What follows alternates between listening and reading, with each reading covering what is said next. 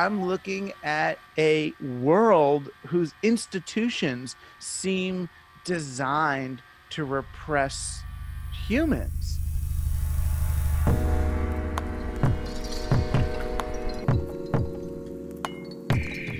Hello, everyone, and welcome to the Feedback Loop, where we keep you up to date on the latest technological trends and how they're impacting the transformation of consciousness and culture, from the individual to society at large. I'm your host, Steven Parton, coming at you from Singularity University. This week, we have Douglas Rushkoff, whose background and list of accomplishments is so varied and vast that it would take far too long to properly explain. However, some key points he has done a ton of work with media theory and digital economics, which he is a professor of at the City University of New York. He's also published over a dozen books, the themes of which are quite clear from titles like Throwing Rocks at the Google Bus, Program or Be Programmed, and his most recent book, Team Human. Additionally, he's a columnist, a graphic novelist, and a documentarian. Now, much of his work pulls on his deep roots in the early cyberpunk culture, where he's said to have collaborated with many profound figures who have helped shape free thinkers for the past 30 years. His Wikipedia may say it best when it declares that, quote, Rushkoff worked with both Robert Anton Wilson and Timothy Leary on developing philosophical systems to explain consciousness, its interaction with technology, and the social evolution of the human species. End quote. The preface that Rushkoff gave to his 1994 book, Cyberia Life in the Trenches of Cyberspace, may provide even more insight. In it, he describes the book as exploring, and I quote, a very special moment in our recent history, a moment when anything seemed possible.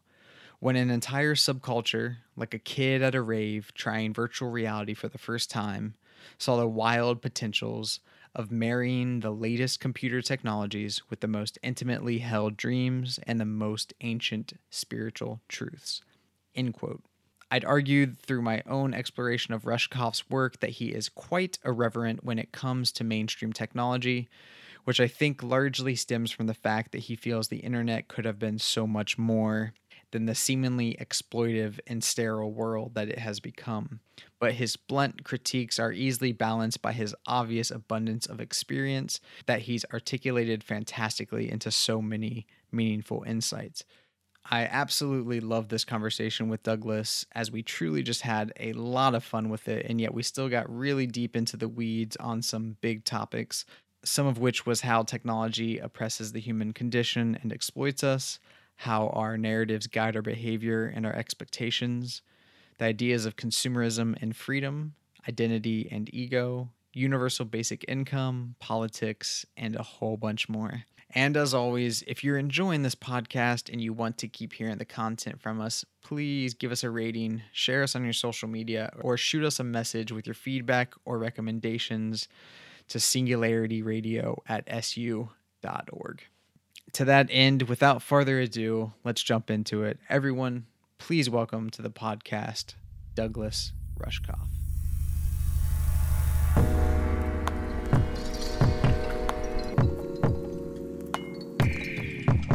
Oh, it says recording. I guess it heard you. I feel like this is a metaphor for so much of what we're going to talk about. yeah. It knew. It knew. It sensed. I mean, I asked you for permission verbally, and then it did a uh, kind of a retinal scan body body biofeedback thing and it could sense that you were consenting. Yeah i have my hand on a, a scanner a heart rate monitor so yeah. yeah. That's the way that that you know sexual relations should be negotiated at this point too. Right? You've seen demolition man i'm sure. Yeah. The, i feel like that's a big metaphor for your belief system when they're having sex and he's like why don't we do the old fashioned way the messy way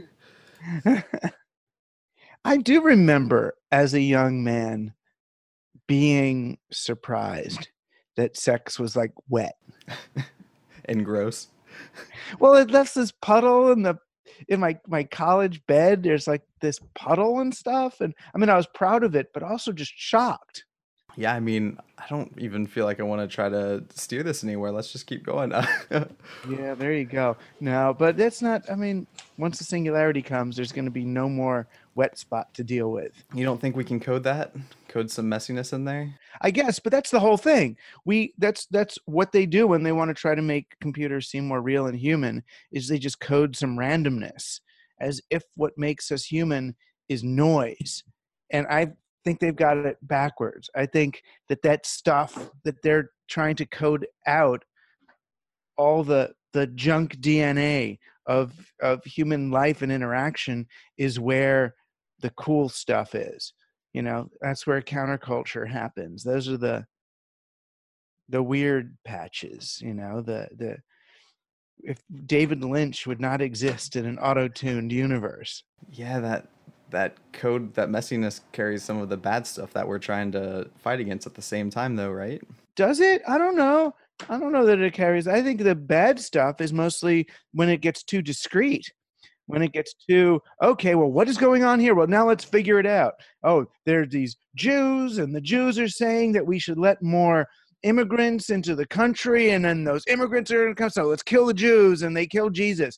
You know i think when things get too and instead if it's what if it's like everything's kind of messy you know? It's like six of one half dozen of the other. National boundaries aren't really real. They're kind of these invented things so we can't be quite as hard line about them because they're just sort of you know man-made ideological you know uh, social constructions and is that a, is that a result of the technology do you think? Or is that kind of just part of the human condition? I mean we have this it's part of the human condition but the absolutism may be part of the technology you don't think we've always kind of seen things in that black and white, you know, us versus them mentality, and we're maybe just seeing that carried into the new mediums of communication? I think there, there's us and them, but only in extreme periods. You know, so it's like, oh, there's us, and then there's our neighbors, and we're hanging out, and then some king or lord decides that the other one's lord is you know, on his territory. And all of a sudden, then they have to convince us, oh, well, those are them and we're us. And you've got to go to war against them because they want what's yours. And, and it's got nothing to do with all those poor people on the ground fighting the thing. Yeah, that's that's always been the case. Do you do you think that uh, like that fear of ambiguity is maybe one of the biggest driving forces? I know you talk about you know the anti-human agenda in the start of your book that is kind of built into our technology, our markets. Yeah. Um, I mean, it's always been there. I mean, almost any system that we use, I mean, it's not some great, you know, I guess, you know, Santa Fe Norbert Wiener systems theory thing, but any, you know, normal sort of system that we've developed is always going to be a bit you know, a bit black and white about stuff, a bit oversimplified. And I feel like when most of them are executed, we understand that there's this give and take. And it's why we then have sort of human judges to make exceptions to this and that, because there's all these individual cases and stuff that doesn't quite fit. But when we try to to render it all into a, a, a, kind of a binary programmable format that some of these polarities end up exacerbated. Yeah, it feels like we're doing a lot of programming of reality tunnels. We're kind of creating programmed reality tunnels, as Robert Anton Wilson would say. We're, yeah. we're basically converting what language and perception in our belief systems started us off with and putting them into the technology. So now you know that's the echo chamber. That's the social media tribalism i think and the radicalism we're seeing in, in the political sphere and and the way we think about ourselves and other people. Yeah it's interesting. You know you would have you would have thought that the availability of all these different reality tunnels would have engendered a more countercultural fluid understanding of the world because I can hop to this, to that, to this. And in the earlier internet days, because you might inhabit five different Usenet groups in the same night, you know, you become five different people, five different genders, five different religions, five different, you know, outlooks on physics. And now it's like you get trapped in one and you just go down and you become this sort of really predetermined extreme version of of yourself. And that's not that's not so good yeah, I always feel like I have a hard time reconciling my thoughts on technology because I think I got lucky in my generation. Um, 32, so for me, I you know I had AOL as like a surprising, amazing new thing that I could access, and if somebody called, it kicked me off. But it was still this revelatory thing for me. And then I was playing video games early on. I mean, I grew up you in turn off. You didn't just turn off call waiting when you went on. no, the, the parents wouldn't let me. I had different kinds of firewalls. Some, some, there was some thing you could hit and it would turn off call waiting. Oh well. We got that second phone line, and I felt bougie as could be. I felt privileged. Yeah, um, but yeah, I grew up in Southern Ohio, and it was all spirit. It was all very much, you know, um, Catholicism and farming and a lot of religion, and there was no diversity. And I remember very clearly some of the people I played video games with were these like uh, one of my best friends. I, I don't know who he is to this day, but his, he went by the name Leo, and he was this black atheist kid, and uh, it completely blew my mind how good we got along. And to me, that my early exposure to the internet made me question everything. But it was during that time that you talk about. Yeah, and it did. I mean, and that's why, you know, folks like Timothy Leary and Robert Anton Wilson were all equating the net with psychedelics because you would have this experience and then it kind of blew everything open. It's like, oh, these people that I thought I didn't like, I do, or look at these ideas, look at those ones. And it it it really helped. I mean, because it was such a little programmed world and it was so clear how it was programmed that you would then leave the computer and look at the regular world and say oh my gosh look how programmed this is. Look at where we put doors and windows and and and elevators and and revolving doors and money and so all the different systems you start looking at and traffic lights versus traffic circles and it's just oh my gosh we made so many choices here you know about how things are and, and what we how we think the world works. And yeah and then and and those of us who were lucky enough to play with it before it was uh, uh, kind of as limited or as set as it is now we got that uh, that sort of dose of open source reality yeah, it makes me think of like some kind of like I don't know prima materia, some kind of like ingredients list that has slowly been diminishing. You know, we've lost the ability to play with as many different kinds of colors on our palette because it's continually gotten more and more locked down so we have less of this inspiration less ambiguity to kind of spark an epiphany yep i mean and the irony is of course i mean as you know from the day you know the number of colors on the palette digitally has increased. You know, we used to have 16 colors to play with, then we had 256. And then I remember when it went up to millions of colors, you know, so you didn't have to. I mean, this is like inside baseball, but when you made a computer program or a CD ROM of stuff back in the day, you chose 256 colors to be the palette for your CD-ROM, and those were the only colors you could use. I mean, you could use lots of little pixels, but that was your palette, and and you'd be surprised how fast 256 colors goes when you're trying to create really rich, you know, rich looking things. Uh, so on a certain level, right, right now we don't you don't have to. No one's out picking what their palette's going to be for their for their images. You get infinity or whatever close to it of, of of colors, but at the same time, there's a, a, a rigidity or a brittleness to to the the resulting world. Do you think that's a good point? Do you think the freedom is actually a bit damaging in a way?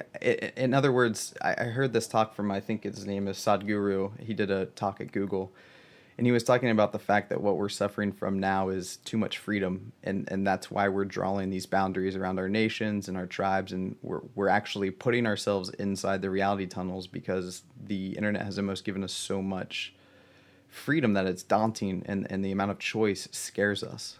Well i mean i think we have to distinguish between true freedom and choice. You know so yeah we have lots and lots and lots of choice. And this was not to be conspiratorial, but this was the plan initiated by Margaret Mead and Gregory Bateson back in the 40s, right after fascism. They said what we have to do is to create an American reality that's packed with choice, lots and lots of choices, even if they're not real choices. Someone should be able to walk in a supermarket, see an entire aisle of essentially the same laundry detergent that they're supposed to use and experience it as choice, which it is. There's Gain, there's all, there's Tide, there's Whisk, there's you know bold there's so many of these things and they're all basically the same you know phosphorus based uh, uh, smelly you know bad for the environment detergents and you look and you feel wow look at all these choices i have look at all that but but it's actually a false choice. There's no sort of none of the above you know you you you, you can as long as you choose one of the prescribed pathways or products then then you have it.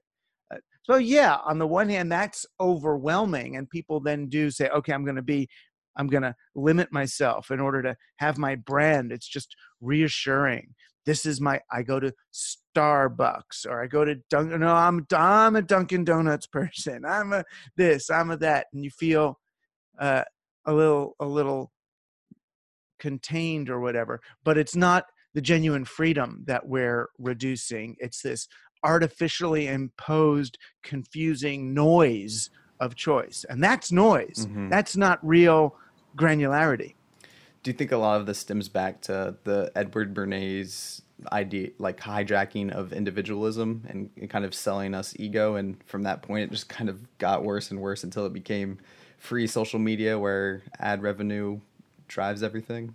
Yeah, I mean, you can go from from Bernays to GM you know the general motors their whole strategy as an auto company was okay ford is making a car we're going to make a different brand of car for each kind of person are you an oldsmobile dude or are you a buick dude you know they're going to have these different I mean, and they were different companies that were brought in eventually, but they wanted to have different branded choice. That was um, Sloan's innovation. Then you go all the way to say uh, uh, uh, L. Ron Hubbard and and Werner Erhard. You know, creating using that same kind of notion of individual choice as this path to freedom all the way to the secret you know? It becomes this weird kind of new age self-actualization consumer choice thing. So yeah and i i would trace it back if if you know to bernays but then even before that all the way back to the renaissance and the invention of the individual which you know one man one vote in the enlightenment. We're going to get out of that dark age which was people working in communities and peer-to-peer ways and identifying with their town that's dark. We're going to move to the light age of enlightenment and your individual freedom which to me is always the oxymoron. Individuality is the booby prize not uh, not freedom at all. Do you feel that there's a bit of a catch 22 there in some ways? Because you could have the ignorance is bliss kind of side of it in a way where you adhere more closely to your culture and and just don't worry too much about trying to individualize. But then for my background with psychology and my interest in things like alchemy and you know Eastern philosophy, a lot of the and, and for my personal journey even I've realized that my ability to connect with other people kind of came from me having an ego death and, and in some ways individualizing myself to the point where I felt so comfortable being me that I stopped trying to be somebody else and that allowed me to connect better with people. So there's this weird struggle where I think the individualism is actually a really positive thing because it helps you get to the community, but it can be so easily hijacked right. be, by ego. Yeah or by by by capitalism or something by the market you know so that you if you i mean i'm a met fan right? But as well korzybski wouldn't let me say it like that. I root for the mets right? But the danger would be to think that I root for the Mets. So what am I? I am, I meaning I equal Met fan, and that's not good. That's now now my my identity is not. If you're going to have something that's individual, if you're really going to have a self, then and as part of that paradoxical existence of both self and collective and all that, the self should derive should derive from within you know and i'm not saying I, I i'm not saying everything derives from within and i'm not going to i'm saying the self part of human nature should be self-generated as opposed to the self is this the self part is uh, some brand or thing out there that i'm going to grab onto but yeah without I mean, without the development of a healthy ego, without separating from the mother and experiencing yourself as an individual, you've got nothing to crash. You know, you've got no, uh, you know, there's nothing to let go of at that point. Yeah, I, that that's one of the things I think that concerns me and that interests me about your take on on things is where we've kind of gone with turning each other into commodities, you know, through social media and how you know, one of the things that sickens me the most, I think, honestly, when I'm online is when I watch people I know try to use this manipulative language to sell themselves as a product to other friends of mine and, and other people in the community. And it feels very much like just a blatant extortion. Uh, it's hard to watch. And what does that look like? um, unfortunately, the easiest example I can think of now is like life coaches who right are just really extroverted people. I think at the most, you know, that's the core is that they're extroverted and they're just people who are professionalizing. Let me tell you what I think. yes, exactly. exactly. Everybody has a platform now. So it's you get enough likes and your opinion is matters, but you could also I, I, I guess where I was going with that is it's easy to get attached to that digital second self to get an image that you create and curate everybody starts validating it your you know your evolutionary biology kicks in you're like oh this is my way to belong to the tribe and then you start running with it and now you've kind of lost track of your own maybe authentic path and right and then your careers depending on that maintaining that you know that's why great artists they kill themselves i mean i don't mean death their body i mean they kill their their character and they reinvent themselves. You know, people used to look at someone like Madonna or Michael Jackson when they would keep changing their their look or their identity or their character or Bowie. You know, they would think that that was some sort of selling out. But in some ways it's the opposite.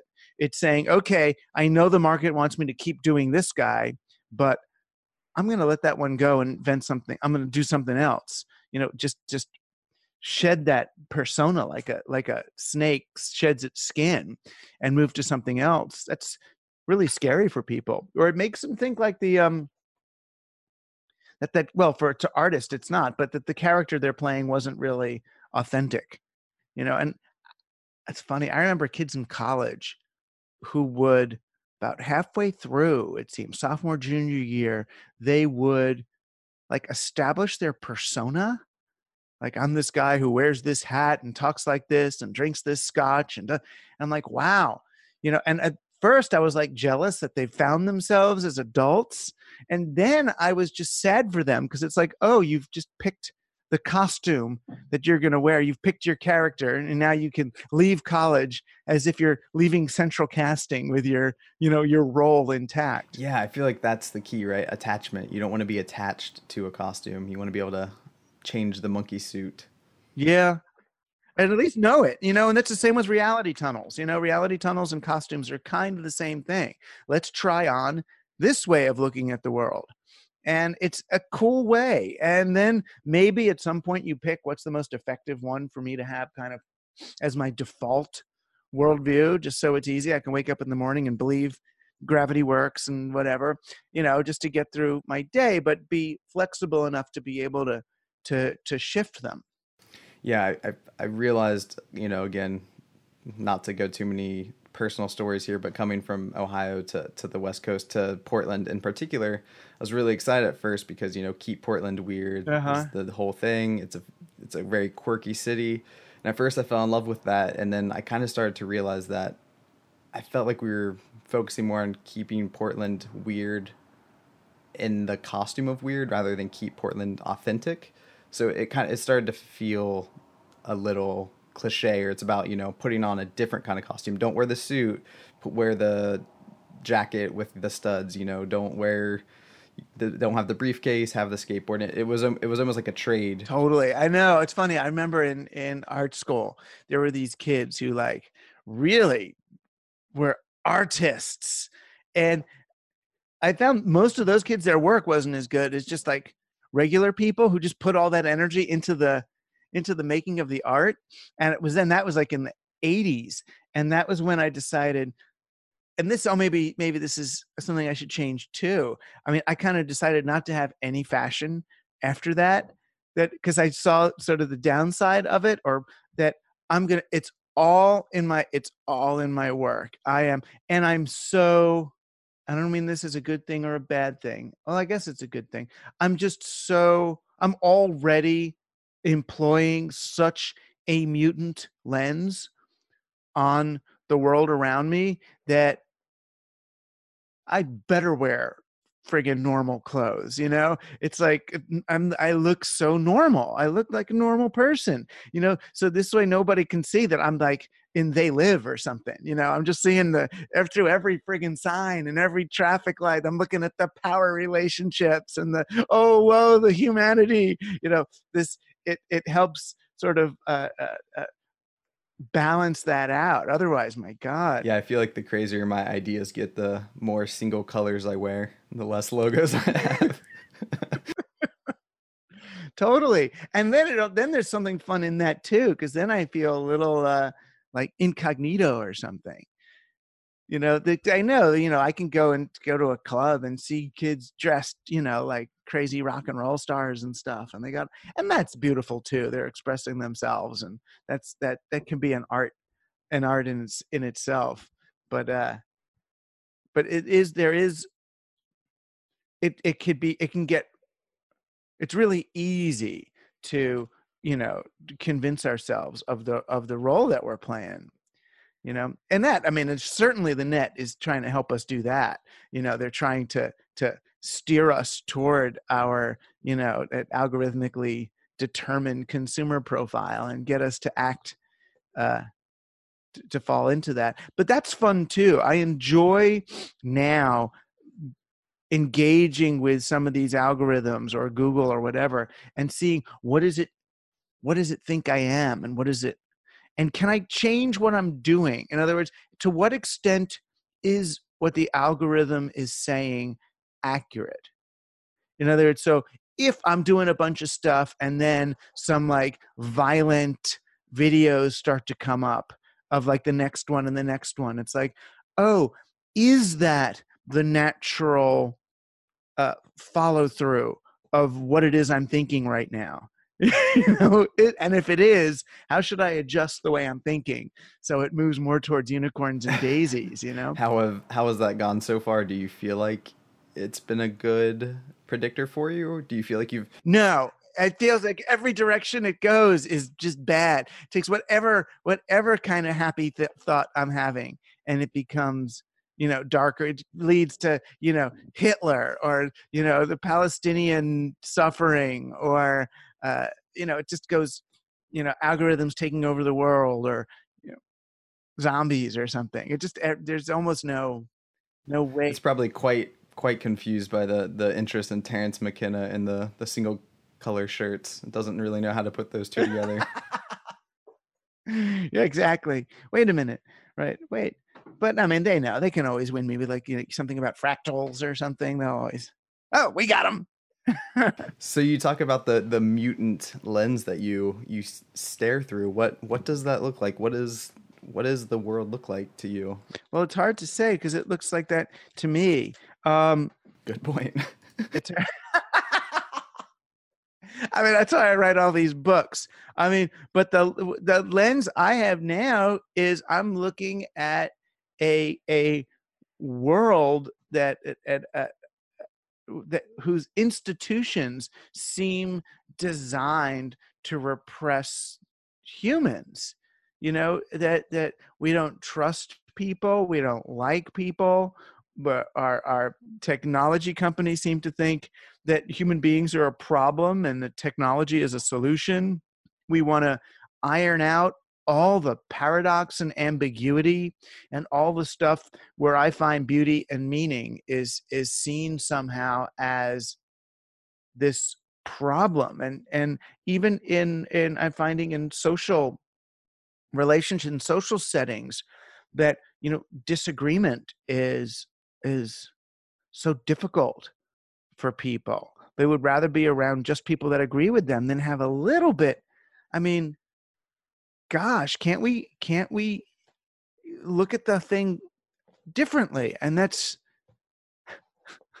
that should be it. But no, so everything gets ironed off, you know, this sort of auto tuning of of reality, this destruction of soul. What you know what they've done to poor ariana is a crime you know ariana grande i mean um, you know when i compare her to you know a james brown or something uh, and she has such talent she has such talent but i can hear even my daughter when we're listening to ariana in the car she sounds like they auto-tuned her you know and of course they did that's that's what they do and you lose the human expression It feels like the human expression, the thing that you're just most bummed about is just the loss of like chaos and difficulty. Is that I mean, is that kind of at the heart of it? Well, I mean, at the heart of it is, and really is just uh, uh, the seemingly inevitable extinction. You know that that we we are so caught in this weird moment that we can't even uh, uh, we can't see how this brittle uh, uh, uh, this brittle foundation will will end us. And when I see that, you know, the folks, you know, at, at Google or somewhere, or some of the singularity folks, you know, who really just say, well, you know, humanity is one stage in information's journey towards complexity, and we should just fade into the background and pass the evolutionary torch to our our digital successors. That's that's a problem. I think that underestimates all that we have to offer, all that's that's going on, and and and restricts us to this sort of uh, uh, utility value understanding of us. So, uh, If, yeah, if I can just play devil's advocate a bit there. well, you can, but is this your opinion, or is it just part of your? Is something you wonder? Well, it's both. All right. You know, both. You know, I, I mean, I'm, I'm, I'm genuinely curious about you. I think because there's so many things that I agree with you on, but there are some things I feel like you know, having read your work and whatnot, that I feel I'm, I'm not with you on entirely. You know, I, one of those things probably I should warrant that I used to call myself uh, a transhumanist. So I don't as much anymore because I have found it to be a bit of a belief system that is a bit radical in a way I don't think of. But there, but I do find some sense of um, well, let me let me phrase it this way. I, I do think to some extent there is a danger of becoming too attached to things as they are and expecting us to kind of cling to the meat vessel when maybe there is a trajectory. Now, I don't know. I think there are things about being a human that are amazing, unique, but I do see a lot of the things that we celebrate um, in terms of the messiness as also the sources of, you know, like an alcoholic parent who might be pissed off that they didn't become that quirky musician, so they beat their wife, and that kid grows up, you know, a kid grows up in that family with a super hyperactive amygdala and then they go on to need their father's approval and become the president of the United States. And you you know the, Right. the messiness also begets some of the worst of our, our characteristics. So I I do right but but replacing us with a computer doesn't necessarily help that either. No, but I do wonder if there are things we can do with the technology to help us you know assuage oh i think we can. It's just that so far because the technologies are owned by investors the only thing that they're being programmed for is how to grow the stock of the shareholders who happen to have invested in that product so I totally agree. I mean, I love um, so far the only use I've loved of virtual reality is um, there's a, a lab near uh, uh, it's kind of part of uh, USC, I guess, uh, where they do um, recreation of of Humvees getting blown up in the Gulf War for vets who were because it's very common that you're in your Humvee, whatever, and you blow up and your friend dies next to you and all that. So they recreate these scenes with smell and sight and everything. And it like really does help cure them of the PTSD they got because they can slow down the experience with a therapist there. And I did it because I lost my best friend in a car crash like that. And I did it with this guy, Skip Rizzo, this uh, scientist there.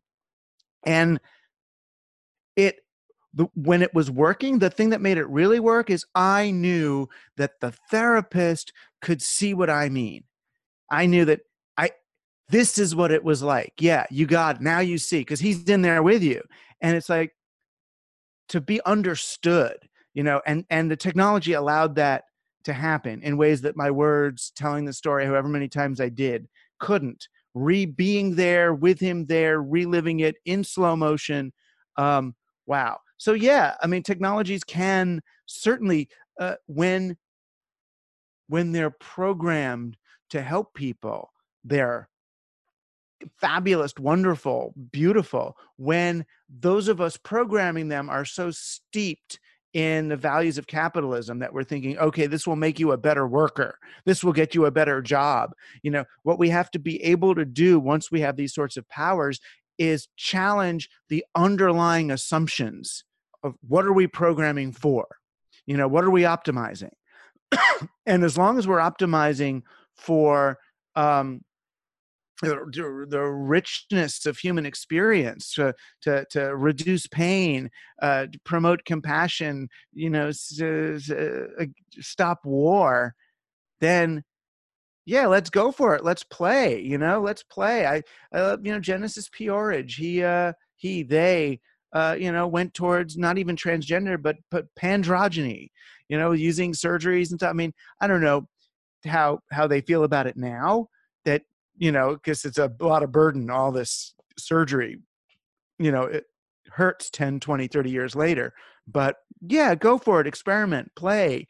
But it's not, we're not doing it in order to reduce the complexity of the human experience because that's that's a direction i don't want us i don't want us to go and right now when people want things simpler uh, it's not the best time for them to be designing their babies. Let's say in a perfect world, we had um, a brain computer interface that was created slash owned, you know, like a Mozilla or something, an open source piece of hardware software system that allowed you to walk through somebody else's consciousness to kind of have you know a pure form of empathy to have your words uh, translate with their purest meaning behind it, would that be something that would be exciting to you, or would that almost just take away so much of the messiness of communication and figuring each other out that that would be that would be a, a, kind of a gross simplification. If you could walk through someone else's mind with perfect fidelity, then you're not walking through their mind anymore.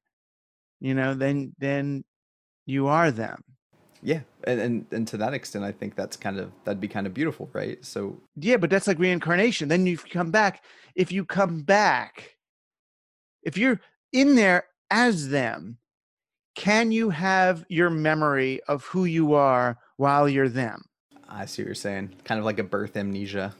I think you would need that to in order to go in there as them because who they are how they think about the world is so de- the way they see is so dependent on what they saw before. I don't think we end up actually being able to get there, but I think all these things would be fun, you know, with consenting adults. I want to go and to the extent that I can, can I sit up next to your bed while you dream and watch your dreams and be in there? That'd be fun. I'll do it. It's a little creepy, sure. but you can do it. Yeah. Uh, I'll play. I'll play, but it's play it's play it's so different than it's like if you're going to put body parts on me i don't want something useful i don't want another arm so i could lift more stuff at the home depot i want a, a sex tail you know that orgasms and stuff i want you know i want weird fun mm-hmm. I want weird. I feel like that's the bumper sticker to describe you. I want weird fun. but right, but I'm not. I'm not saying we have to stay as we are. I'm not saying we have to, you know, somehow respect our historical boundaries. What I'm saying is, before we launch willy nilly into a digital sphere defined by Google shareholders, let's consider what values we want to retrieve in this renaissance because i think renaissances work by retrieving and rebirthing value systems that got repressed and particularly the digital media environment that we're moving into it's all about memory. It's all memory. That's why there's almost and, and people are, are upset about it but it's why there's so little creativity in a digital age because it's it's this memory. This is a memory. It's the, the electronic age, television was about hallucination and creativity and storytelling and all that. Digital is kind of not. You know, we're trying to do it a little bit with our Game of Thrones like soap operas, but digital is memory. What did he say? When did he say it? You know, uh, uh, what happened? It it's a uh, and people retrieving all different styles and things. It's like a kid will discover the Monkees now, you know, and watch all the episodes and know them, and you know they they find you unearth something, and that's a different. It's this kind of archive.org, you know, journey through culture. So it's a different, it's a different thing, and I I, I don't mean to to disparage it just like I never disparage DJing. You know, DJing, and people were saying, "Oh, they're just DJs; they're not playing music." It's like, no, the content or, or, or the medium of the last era, you know, which was records, have become the content of this new medium.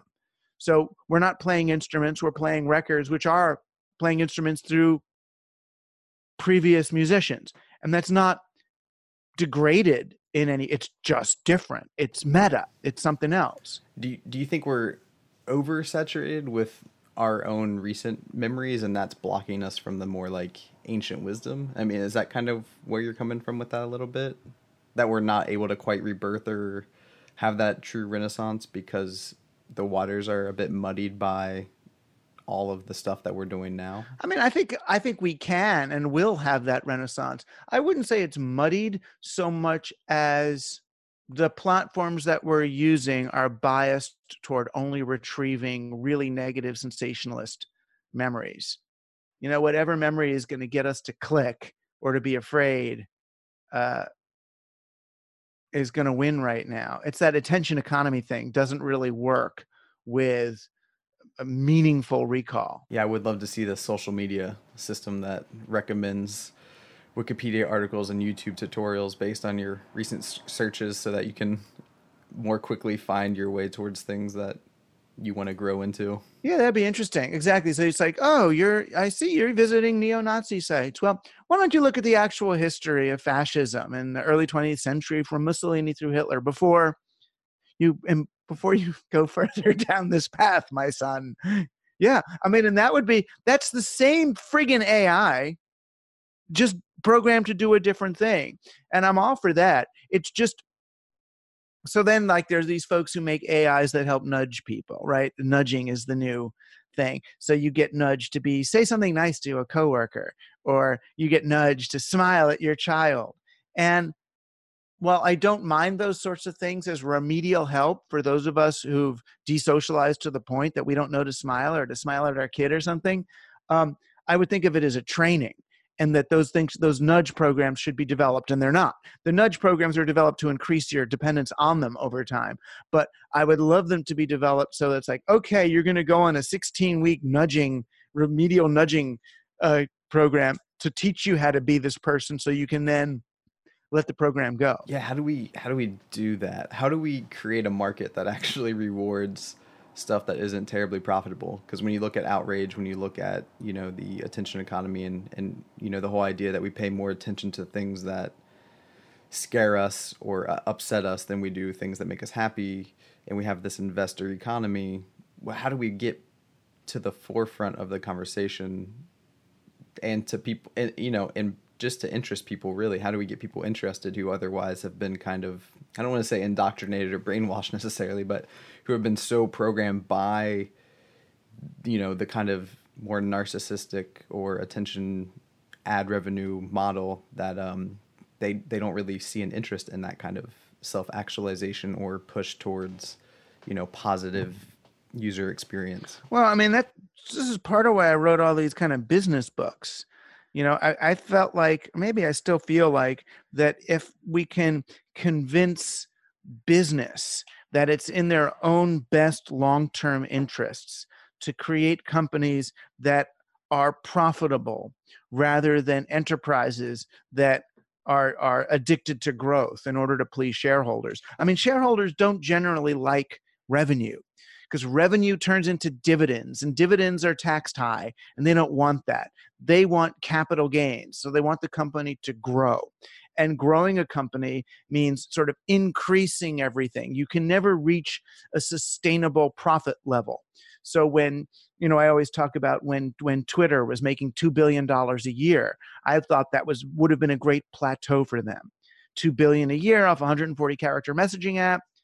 Yay, we won. And when they announced that, they were considered an abject failure by Wall Street because they had peaked at 2 billion, didn't look like they were going to make more. There were all these people who wanted 100x, 1000x return on their investment and it was lost. And the only the, the, the only thing pushing Twitter away from its highly profitable model was this growth requirement. So if I could somehow I was trying to, you know, convince founders and investors to say, are you okay with just becoming a millionaire? You know, would it be so terrible just to make 20, 30 million dollars off this company and then move on? You know, and and and then or or just keep running it and enjoy it. You know, and that was, you know, very few can do that. Like um Yancey Strickler of of of uh, uh, uh what's it called? Kickstarter. He did that. Um, Scott Heiferman with Meetup kept. I mean, I was on the the board of advisors of that from the beginning, and investors were getting really antsy because there was no exit, there was no thing. You know, and finally he sells it to WeWork, whatever, and he got out.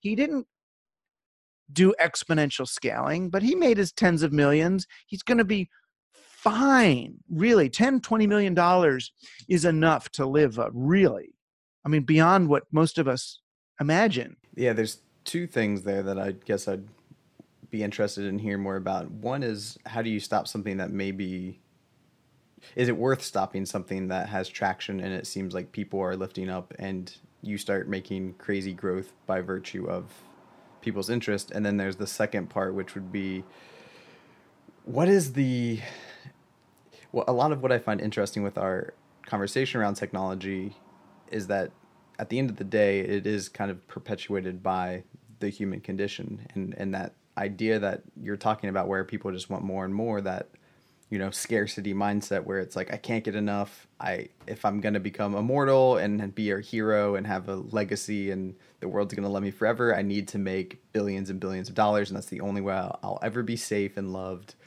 What, what is it that creates that kind of uh, mindset and, and what is it that we can do to bring that back down to the ground?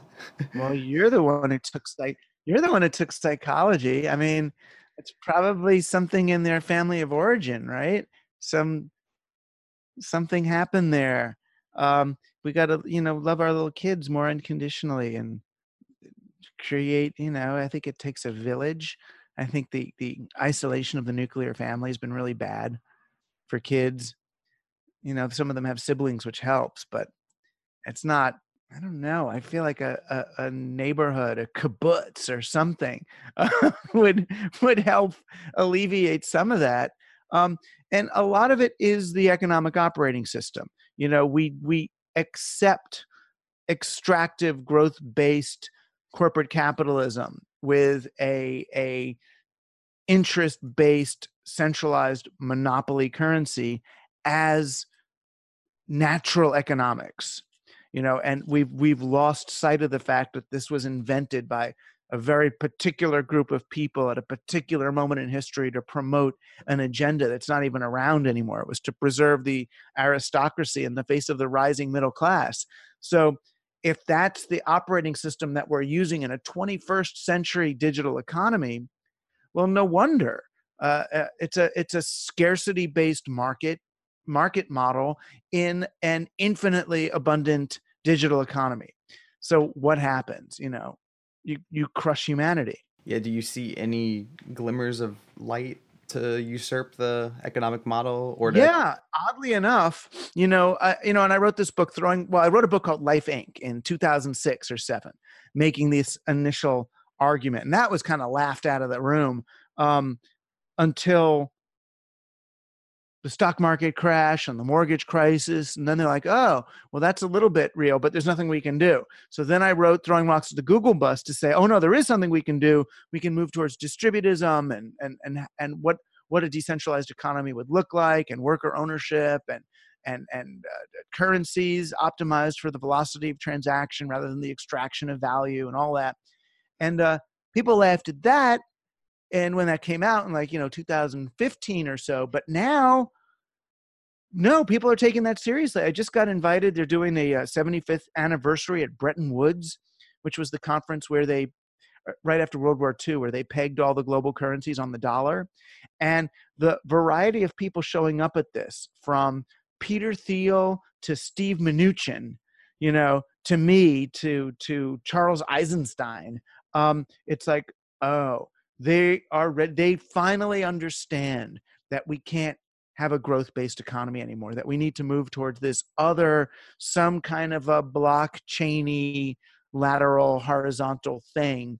It's going to happen. We have to transition to that. How do we do that in a way that's least threatening to the billionaires? Yeah, do probably a common question, uh, but do you have any hope for basic income? Do you think that that's a good path forward, or is that something that you think is kind of a a pipe dream, utopian pipe dream? I mean, I I've got a whole lot of arguments for it in throwing rocks to Google bus because on paper it works certainly as a transition. You know, in a world where everybody's been artificially dependent on corporate employment for income, when we're when we're at a place where we're looking at how can we invent products that people don't need in order to give other people jobs so they can have the money they need to buy basic goods and services, that's silly, right? Because the food is in abundance, the housing's in abundance, so we should just let people have it. Where I started to question universal basic income is when I'm doing a keynote at Uber talking about the inequality and what they're doing to people and how they're, you know, uh, uh paying unlivable wages. And they come back to me and say, Oh, we read in your book about universal basic income. You know, so they're looking at it as a way, how can we continue to pay people unlivable wages? you know how can we continue to basically exploit people plus the way they look at universal basic income is well the government will print money give it to people so they can spend it with us. So uber ends up sitting on more and more and more of the of the the world's capital. So i don't like that it makes capital move in one direction.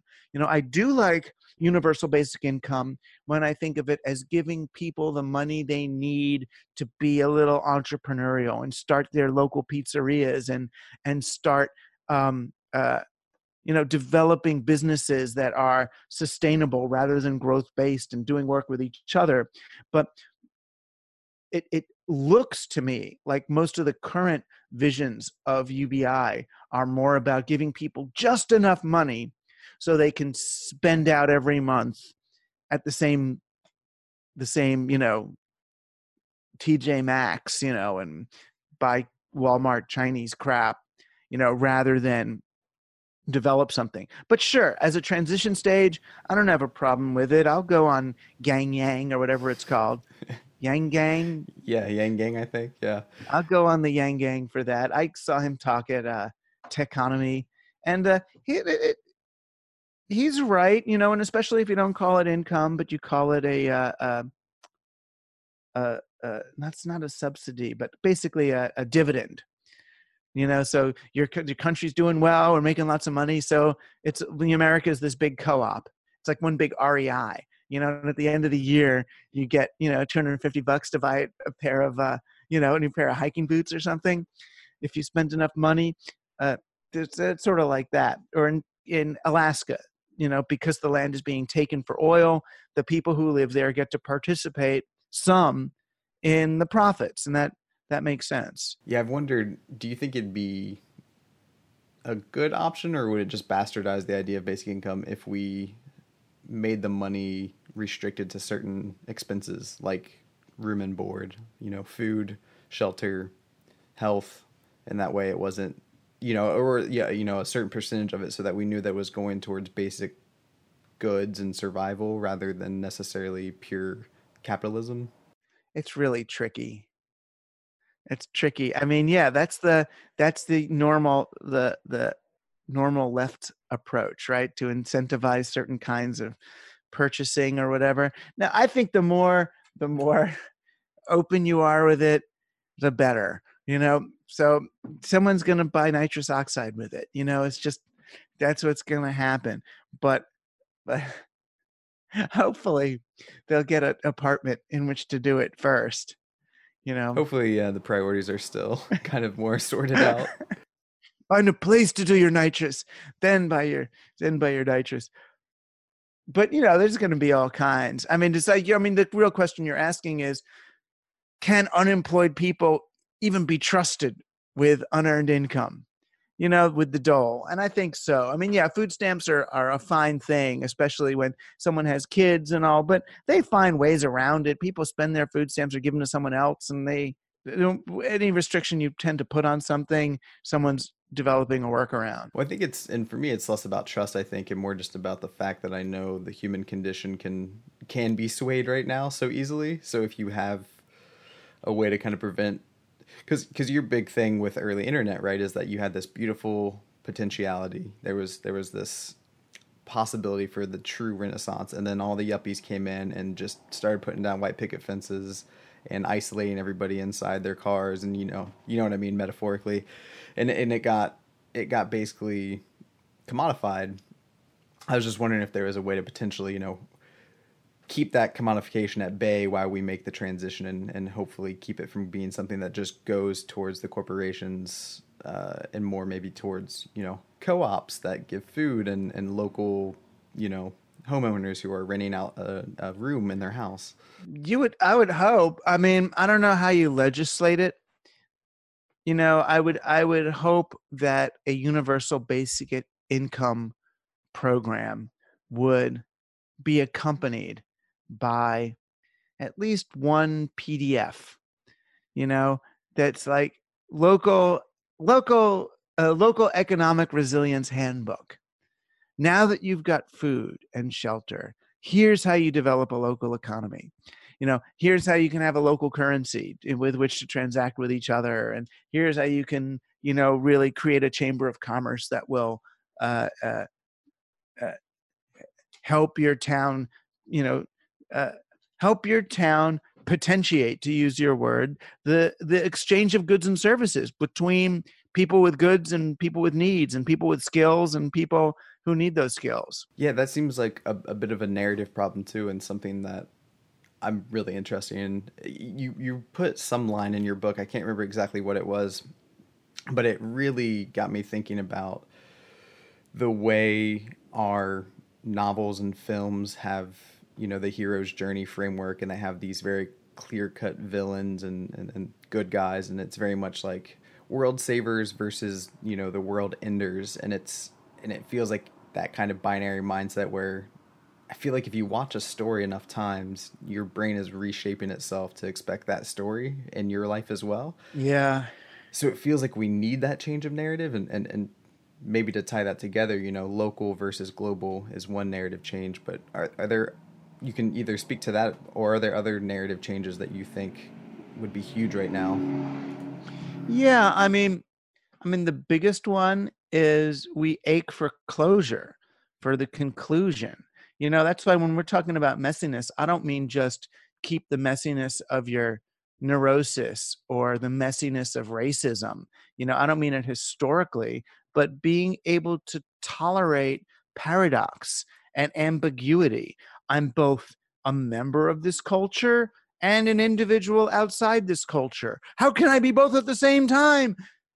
you can be both at the same time you know oh my god you know that that being alive is is experiencing that dynamic that both that that ambiguity that that incompleteness and we have so many movies and and plays and books and everything that end with here's what happened here's who got to be got to sit on the friggin throne you know you know as compared to that last episode of The Sopranos was existential. What happened? Was he killed? Maybe, maybe not. Every single moment of this guy's life is like any of ours except heightened. He might die at any second, but so might you. And it could go black that fast. That's what that last episode said. And that's like, whoa, um, I'm, we're not going to give you an ending. Fuck you you know and and today it's like everybody is so addicted even you look at the difference between the Disney Star Wars movies and George Lucas's Star Wars movies. What George Lucas's second three Star Wars movies was doing, even with Jar Jar Binks, you know, and all the problems that they had, he was turning the Jedi into the bad guys, you know, and showing this is a corrupt elite institution that's maybe not as bad, but is pretty bad too. Um, what does that mean? It's like, oh my gosh, it's all relative. There is no good guys. Ah, um, it, it's it's it was not a black and white world, you know. However much uh, that first movie led people to think it was going to be. Yeah, that's something I'm I'm trying to fight for. I think more in my own way these days is the gray, like get people more uncomfortable or more comfortable, I guess, with discomfort. You know, with ambiguity. I always find it so shocking that um, we aren't more excited about the people who we meet who disagree with us because I'm like, that's your chance to learn. That's your chance to get a whole new perspective on reality and to either, you know, heighten the resolution of your own perception or to gain something new entirely. And yet now it feels like that's, you know, we need to immediately shut it down. We don't want to have a dialogue. Right. So that's why you got to just get the ground rules. So it's like, okay, so there's a guy at the bar in a MAGA hat willing to talk. And I could see setting ground rules like to ask him up front, all right, I'm a New York Jewish intellectual. Do you want me dead? Do you want me dead? And if they answer no, honestly, no, I do not want you dead, then we have the beginnings of a relationship here, right? he doesn't want me dead. You know, as a Jew, that's actually that's a that's Low a minority standard, but opinion. it- good start. globally, you know, in terms of the global history. So um, that to me is starting from the good place. But you know, once you can establish that much, it's like, well, now what? What's going to really? There's all these ideas about other stuff, but at least we have this basis. You want me alive, and I want you alive, and that's kumbaya by by modern standards. Know, but but you know what I mean. Once you get to there, you should be able to talk and see. I mean, that's what I do all the time in order to really understand. And you know, on my podcast, I try to speak very often not in the voice of Trump, but to defend what's going on there. And sometimes we we knee jerk. I mean, I watched the uh, New York Times and MSNBC coverage of Trump supposedly calling Meghan Markle nasty. I don't know if you saw it. It was this recent thing. And what happened? So Donald Trump, the president from the US, took this big trip to England to like visit the Queen and stuff with his family. And right before he left, the Evening Sun or something, this one of the UK tabloid papers, played this tape for Trump of Meghan Markle in 2016 before Trump is president saying, I think he's a misogynist and if he became president, I'd probably just move to move out of the country. I'll just move to Canada. Like many of us said in 2016. And they said, So what do you think of that? And he goes, Well, I didn't know that she was was nasty. I, I you know, I thought she liked me, whatever, but I think she'll be a good monarch, and I'm glad to see there's an American in the royal family now. And that comes out, you know, within an hour. Trump calls Meghan Markle nasty. He said she's nasty, nasty ho, you know, and spinning all this stuff and saying, oh, will Prince Harry, who's the husband, will he even show up now at the lunch at Buckingham Palace after Trump calls her nasty? And they kept equating Markle and nasty, Markle, nasty, Markle, nasty. And Trump's like, I didn't say that. That's not what I said. And they say, oh, Trump lies about calling Markle nasty. And finally, during the trip, he goes, oh, well, this is what I said. I said that I didn't know that she was being, had been nasty, that she was being nasty. She said these nasty things about me. Oh, now Trump admits that he said nasty. And so, I mean, when I write about that, it's like, look here. They set what's called a tabloid trap for this guy. They then use this against him. And now we've got the New York Times writing articles about Markle being nasty, which is what's that for? You know, so and and I know that all the Trump people are looking at that as this ridiculous entrapment, horrible, which it is. And if we can't admit that, even from the good lefty progressive side, then uh, you know, then then then it's lost. So yeah, I think it's really valuable to be able, as you would say, without VR even, you can put on their head, you can experience the media through their perspective. They were in an in a in a battle against what they saw as the entrenched forces of neoliberalism. It was a revolution by any means necessary, even if it means getting Russia's help. By any means necessary, get these Clintons out of power. And that's where now they're out in all this trouble, you know?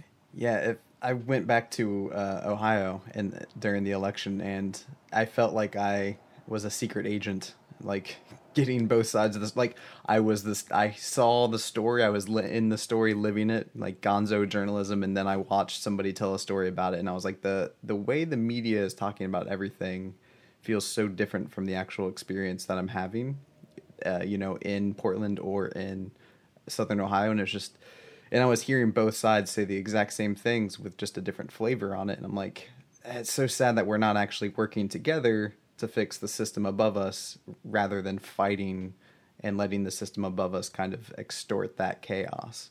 And it, it just seems really unfortunate. But that seems, you know, as a, a media theorist, something that you would take great chagrin with, you know, the, the way newscasting and media and, and all of that has kind of stoked the fire, you know, for the sake of sales.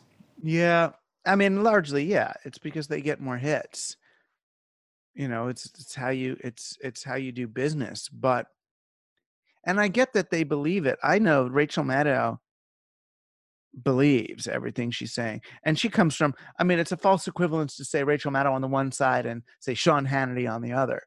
You know, I don't, I mean, I still don't, and this is, I just don't know if someone like Sean Hannity believes what he's saying or if he's playing this kind of rhetorical role, if he's playing some kind of a job. I don't know sometimes because it sounds like, oh, they don't believe that, you know, or maybe they do. I just can't tell. And that's how, that's how divergent things have gotten. Yeah, I always try to remind myself that everybody's the the hero of their own story, but I do think some of the heroes can still lie to themselves. So yeah, I would think so. Which is why you don't want to get too individualized, you know. And that's why again I look to look to the ancients. You know, I look to the Jews who said, you know, they were all concerned when we were going to move from an oral Torah to a written Torah because now we're not going to have to gather together to hear the stories. People are going to be looking at it individually and they're going to go all crazy. So they made rules. They said you're not allowed to open the Torah unless you have nine other people. You're supposed to have a minyan in order to engage with it. So you've got people to disagree and kind of check you. And when they stopped that during like Inquisition times and they let people read alone in their attics, that's when you get the crazy stuff, the crazy Kabbalah, Isaac Luria, you know, uh, uh, messianic nuttiness. People, you know, waiting for the Moshiach is coming Tuesday at 10 a.m. You know, that's when you don't have the the the group of differing people to you know counter your reality tunnel with a bunch of other ones. Yeah, as much as I've kind of pushed myself towards what I would consider agnostic these days, I I've found myself more and more lately thinking we need more ritual, you know, like a secular church, you know, probably what you would think of as well as a, a commons, some some way to have a, a space where we can celebrate each other's victories, whether it's just like, hey, let's take everybody in the community who got a job promotion this week and throw a party for him. Everybody whose birthday Aww. it is, you know what I mean? Something like that. Welcome back, my son. Welcome back. Yes, I promise yes. I'm on Team Human. Uh, but you know, I know who did that really well. I don't know what else they did, so they might be bad on some other. Well, the Quakers were all about that, right? Those friendship halls and stuff. You go to a Quaker. I went to one Quaker church service and stuff. There was no praying or anything. I mean, they sang a song and then they just sit there. You just sat there, and then someone got up and said, you know, oh, my niece had a baby daughter, whatever. Someone else, you know, oh, my, uh, uh, I think I'm going to lose my job, and I'm worried. And it was just like, whoa, is this a 12 step meeting? Is this, what is this? What is this? And it was like, um, they have a name for it, not brotherhood, um, but it's like that uh, fellowship. They said it was about fellowship, which also is male, I guess, in its in in the root personship, whatever. But it was a um, team. That was Team Human happening right there. It's probably very cathartic. I could imagine, and bonding, and practical yeah. too. It's like, oh, you can come stay with us for a couple of days while they fumigate your house for those nasty termites. I'm sorry it happened to you. so I'm I'm curious maybe to kind of find a good way to you know make sure I'm not taking up your time here. But one of the questions I I feel like is a good good outro is just how how we stay social and authentic while maintaining progress. That's something that I feel like is a big part of your your argument. I would love to kind of have that takeaway from you. Progress is a tricky word, right? Positive progress. So, yeah. Um, and positive progress to me means moving toward the possibility of non-extinction you know again low standards because you know what i mean because you could we could yeah i think i think progress to me means developing you know social institutions and technologies that help move towards a more sustainable less destructive and exploitative uh, uh, you know planetary system. And how do we do the progress while at the same time staying sane? Um, i think that you can only move toward that progress if you stay sane. So one thing i've been been arguing for since around i don't know 1999 i wrote this article for adbusters called the sabbath revolt and but i was arguing that what if we took one day a week and unplugged from all technology, didn't produce, didn't consume. The Jews used to call it Sabbath.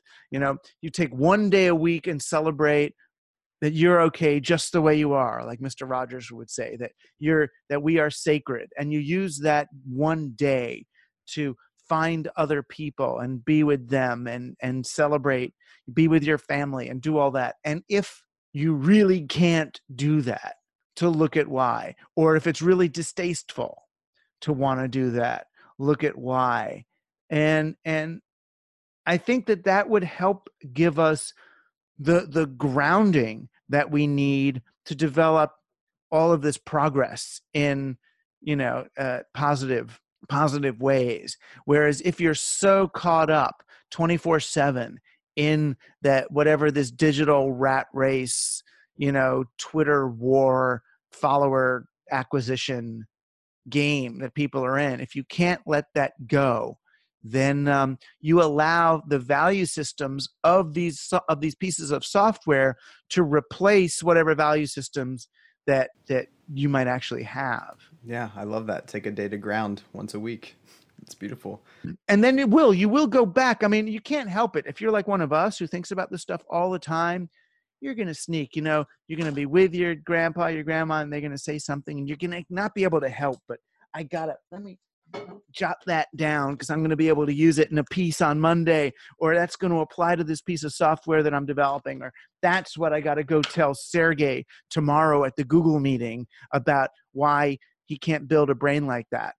You know, that that's you you get those insights when you're you know, but you don't tend to get them if you're taking your family to the to the ball game you don't really get it because you're still in the middle of the circus at that point. You kind of have to be unplugged from you know uh, commercial culture to do it to get just make eye contact a little bit have sex hold someone's hand uh, you know these are really cool and grounding things. No matter how good your vr sex thing is reality just tracks. It renders so fast. You can turn your head as fast as you want and it's going to render back there you know before you get there. Yeah we got a good we got a good computer system in these bodies. It's it's really good you know or or the the grad student that's making this simulation you know she's keeping it running behind me right now right it's happening there even though i'm not looking at it i don't so even she, see a single glitch it's amazing rarely Rarely. Just the black cat. I'm on the right drugs. Aren't we all? Things Hopefully. open. Douglas, man, I really appreciate you taking the time to chat with me today, man. Oh, thanks for doing it.